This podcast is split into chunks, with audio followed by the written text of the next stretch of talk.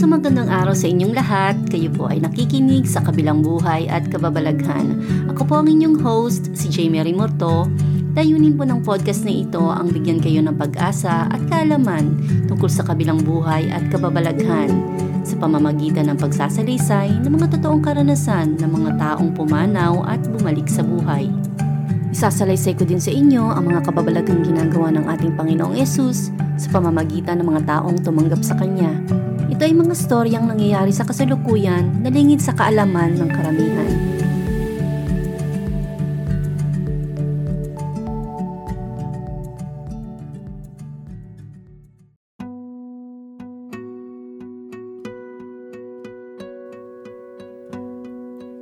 Magandang araw mga kapatid, malugod ko po kayong binabati sa ating show na sa kabilang buhay at kababalaghan. Ang episode po ngayong Biyernes ay tungkol sa pananampalataya sa mga kristal, sa paniniwala na may kapangyarihan itong maidudulot sa buhay ng isang tao. Saan nagmula ang paniniwalang ito? May kapangyarihan nga ba ang mga kristal? Ano ang sinasabi sa Bibliya tungkol dito? Lahat ng iyan ay sasagutin ni Alan, dating high-ranking New Age guru, sa kanyang patotoo tungkol dito. Pakinggan po natin ang pahayag niya. Ako po si Alan Stradwick. Gusto ko pong magbigay sa inyo ng oras para ipaalam ang kaalaman tungkol sa mga paraan ng panlilinlang ng Diablo sa pamamagitan ng talamak na New Age practice ngayon. Isang practice na dahilan sa paglayo ng maraming Kristiyano kay Jesus. Kadalasan, nagsisimula ito sa kagustuhang magkaroon ng karanasan sa mundo ng spirito. Dito maraming nalilinlang ang New Age. Pero sa episode na to, partikular kong pagtutuunan ng pansin ang mga kristal. Marami kasi ang nagtatanong sa akin kung ano daw ba ang mali sa kristal. Hindi ba't natural na bagay ito na galing sa lupa at nilikha ng Diyos? Makinig kayo at ipaliliwanag ko. Sasabihin ko sa inyo ang totoong kasaysayan sa buhay ng isang tao na kilalang kilala sa mundo ng mga gumagamit ng kristal. Totoo na ang kristal ay gawa ng Diyos. Ginawa niya ang mga bagay na nasa lupa, ang kristal at iba't ibang uri ng bato na nasa paligid natin para gawing kwintas at palamuti. Totoo yan. Ang hindi totoo ay ang paniniwalang may dala itong enerhiya na makakatulong sa inyo. Sasabihin ko sa inyo kung bakit. Tukol ito sa kasaysayan ni Randall Buyer, founder ng Crystal Healing Energy Belief. Nakatira siya noon sa California. Sa bakuran niya ay naglagay siya ng mga kristal na hugis pyramid. Sa paniniwalang may kakaibang enerhiyang ibibigay ito sa kanya. Umupo siya sa pyramid habang naghihintay ng kaalaman. Kanino nanggagaling ang kaalaman niya? Sa spirit guide. Pareho sa pinaniniwalaan ko noong nasa New Age pa ako. Nagbibigay sa kanya ng kaalaman ng mga spirit guides na to tungkol sa mga kristal at kung anong enerhiya ang pwedeng ibigay ng bawat uri ng kristal. Halimbawa, sasabihin nito na ang isang partikular na kristal ay may kapangyarihang magpagaling at ang isang kristal naman ay may ibang klaseng kapangyarihan. Nagpatuloy ang spirit guide na magbigay sa kanya ng ganitong kaalaman hanggang sa binigyan siya nito ng misyon na magsulat ng libro tungkol dito. Pinamagatan niya ang librong The Crystal Connection, ang Bibliya ng mga paniniwala sa kristal. Gusto kong magbigay ng babala lalong-lalo na sa mga Kristiyanong gumagamit nito. May isang grupo ng Kristiyano ang lumapit kay Randall at nagpresentang tulungan siya na makaalis sa panlilinlang ng Diablo, pero tinanggihan niya sila. Dahil dito, nagpatuloy ang grupong ito na ipanalangin si Randall para ipakita sa kanya ng Panginoong Hesus ang ginagawang panluloko sa kanya ng Diablo. Ito nga pala ang isang magandang ehemplo na dapat nating tularan kung may kilala kayo na nasa New Age practice. Sa kanilang pagdadasal, ginamit nila ang awtoridad nila laban sa mga espiritong ito para malantad kay Randall ang totoo na mga demonyo ang mga naninirahan sa mga kristal na to. Isang araw habang nasa loob ng pyramid na kristal si Randall at hinihintay ang kanyang mga spirit guides, hindi na ito nagpakita sa kanya bilang mga ilaw. Dahil sa takot, nagtatakbo si Randall sa kalye hanggang sa makarating siya sa isang simbahan. Dito, may taong nagdasal sa kanya at ng araw ding iyon, ay tinanggap niya si Jesus sa kanyang puso.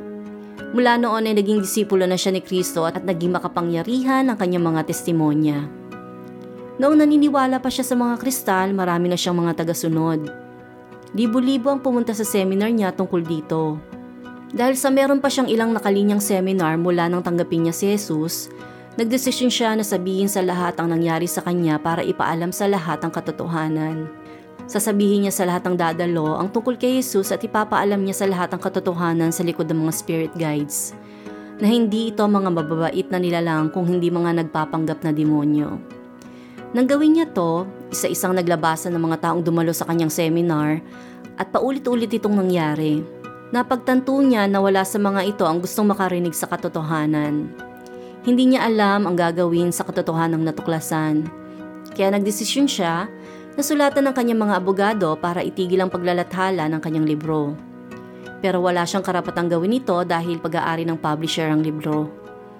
Isa lang ang pwede niyang gawin. Ito ay ang maglagay ng patotoo niya sa likod ng libro tungkol sa nangyari sa kanya at sabihin na itinatatwa niya ang lahat ng may kinalaman sa pananampalataya sa mga kristal, na hindi ito totoo, na lahat ng tungkol dito ay panloloko ng dyablo. Pero hanggang sa ngayon, marami pa ding bumibili ng libro, maging ang mga Kristiyano. Hindi ko maintindihan kung bakit nila ginagawa to. At kapag tinatanong ko sila kung nabasa nila yung nasa likod ng libro, sasabihin lang nila, "Oo, nabasa ko pero hindi ito mahalaga."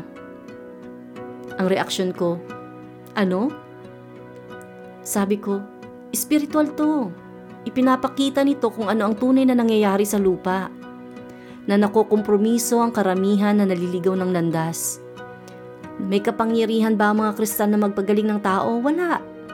Pero napakaraming tindahan ang nagbebenta ng mga Kristal. Alam niyo ba kung ang ginagawa nila sa mga Kristal na to?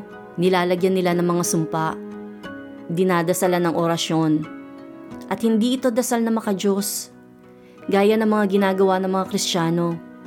Ito ay orasyon katulad ng mga inaalay sa mga Hindu gods o Buddhist gods. Pagkatapos nito ay dadalhin niyo sila sa bahay niyo para gamitin. Gaya ng nasasaad sa Bibliya, ito ay isang idolo. May mga espiritong namamahay dito. Naranasan ko mismo ito sa mga tindahan na napuntahan ko. May mga espiritong nanananahan dito. Pero meron tayong otoridad bilang Kristiyano para hindi tayo maapektuhan nito. Meron akong kaibigan na lumapit sa akin.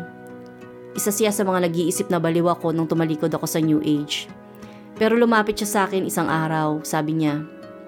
Paulit-ulit daw nagkakasakit ang anak niya. Nung pumunta ako sa kanila at naglibot sa bahay, nakita ko na meron siyang napakalaking kristal. Kristiyano siya at naniniwala kay Jesus pero meron siyang kristal. Tinanong ko siya, "Gaano katagal ka nang meron yan?" Nagkaroon ako ng kaunawaan na kailangan ko siyang kausapin tungkol dito para itapon. Sagot niya, "Ayan, mga 2 taon na yan sa akin." Tanong ko ulit, "Gaano ka nakatagal may problema?" "Ang pagkakaroon ng depresyon at pag-iisip na magpakamatay ang tinutukoy ko, maliban sa iba pang mga sakit." Sagot niya, "Kasabay lang na pagkakaroon ko ng kristal." Tanong ko, "Saan mo yan nakuha?" "Ibinigay sa akin niya ng kaibigan ko at okay lang naman sa akin." Tanong niya, "Anong problema sa pananampalataya sa mga kristal sa paggaling? Hindi ba't lahat gumagamit naman nito?" Sabi ko, "May ipapakita ako sa iyo pero kung gusto mo lang." Inudyakan ako ng banal na spirito na gawin ito, sabi ko sa tatay ng bata. Ilagay ang kristal sa lapag. Tapos pinakuha ko siya ng martilyo at pinadurog ito. Ginawa niya to ng paulit-ulit pero gaano man kalakas ang hampas niya, hindi man lang ito nabibiyak o natitigpasan. Inudyukan ulit ako ng banal na spirito na sabihing, "Ngayon, magdasal tayo. Ipagdasal natin na kung anumang spirito ang nandyan sa kristal na yan, ay mawala." Matapos naming manalangin, pinakuha ko ulit sa kanya ang martilyo at ipinapukpok ito. Sabi ko, "Ngayon, hindi mo na kailangang hampasin ito ng malakas." Nanghampasin niya ang kristal, nadurog to. Maaring sabihin niyo hindi ito nangyari. Nakita ko to na nangyari ng maraming beses. Kung gusto mong magkaroon ng kristal, karapatan mo yon. Pero kailangan mong ipagdasal ang mga ito dahil hindi mo alam kung may namamahay na masamang espiritu sa mga to. Yung taong pinagmula ng paniniwalang yan ay tumalikod na sa paniniwala niya. Bakit hindi mo saliksikin? Kanino ka ba nananampalataya? Kanino ka ba umaasa? Sa salita ba ng Diyos? May mga armas ka, may otoridad. Hindi galing sa sarili mo o kung saan paman, kung hindi galing sa Diyos. Kapag nagdasal ka sa Diyos, pakikinggan ka niya, kikilos siya para sa iyo. Kung kailangan mong manampalataya, manampalataya ka sa Kanya. At dito po nagtatapos ang patutuon ni Alan tungkol sa pananampalataya sa mga kristal. Sa Pilipinas po, hindi na yan bago. Katulad din po yan ng paniniwala sa mga anting-anting. Idolo po ang mga iyan. At kung paniniwalaan nyo na may kakayahan itong pagalingin o protektahan kayo, wala po. Kabaligtaran ang binibigay nito sa buhay nyo. Kamalasan na galing sa mga sumpa at orasyon na idinasal dito ng mga mangkukulam. Huwag kayong magtaka kung sa paniniwala nyo dito o sa pagkakaroon nyo nito ay makaranas kayo ng depresyon, pag-iisip na magpakamatay, maging bayolente, maging mahirap, o malulong sa mga bisyo. Ayon sa John 10:10 na babasahin ko sa English, "The thief comes only to steal, kill, and destroy. I have come that they may have life and have it to the full." Ang thief po na tinutukoy dito ay si Satanas at si Jesus po ang nagsasalita sa versikulong ito. Kaya kung sa kanya po kayo mananampalataya sa pagpapagaling sa inyong sakit, makakaasa po kayo na gagaling kayo. Huwag po kayong maniwala sa mga kristal, sa mga charms at sa mga anting-anting. Sa Diyos lang po kayo maniwala. Sa kapangyarihan niya lang po. Sabi po sa Psalm 31:6, "I hate those who cling to worthless idols. As for me, I trust in the Lord." Kung nagustuhan niyo po ang istorya natin ngayong Biyernes, type "Glory be to God." Type "Amen" kung tinanggap ng niyo si Jesus bilang Panginoon at tagapagligtas. Type "Both" kung pareho. Kung gusto niyo pong maging partner ni Lord sa pagpapalaganap ng gospel sa pamamagitan ng mga totoong karanasan ng mga tao, i-share niyo lang po ang post na ito. At kung may karanasan po kayo tungkol sa dakilang kapangyarihan ng Diyos na gusto nyong ibahagi sa pamamagitan ng podcast na to, i-comment nyo lang po o i-message sa Precious Soul page. Sa susunod na Biyernes po ay mapapakinggan ninyo ang totoong karanasan ni Dean. Higit 1 oras po siyang namatay bago ibinalik ng Diyos sa kanyang katawan. Sa kanyang pagkamatay, napunta siya sa langit. Marami siyang nakita at natutunan sa pagbisita niya doon. Isa na dito ang kanyang mga ninuno, ang mga hayop at maraming magagandang bagay na magbibigay sa inyo ng inspirasyon bilang Kristiyano na tagapagmana ng Diyos Ama sa pamamagitan ni Jesus. Alamin po natin ang detalye ng kanyang karanasan sa susunod na episode ng Sa Kabilang Buhay at Kababalaghan. Ako po ang inyong host, si Jamie Rimorto, na nagpapaalam sa inyong lahat. At sa pangalan po ni Jesus, naway tumanim po sa puso at isip nyo ang mensahe ng podcast na ito. Dahil hindi natin hawak ang ating buhay, kapag binawi po ito, siguraduhin po natin na ang pinili natin na makasama ay ang ating Panginoong Jesus. Hanggang sa susunod na linggo, Shalom!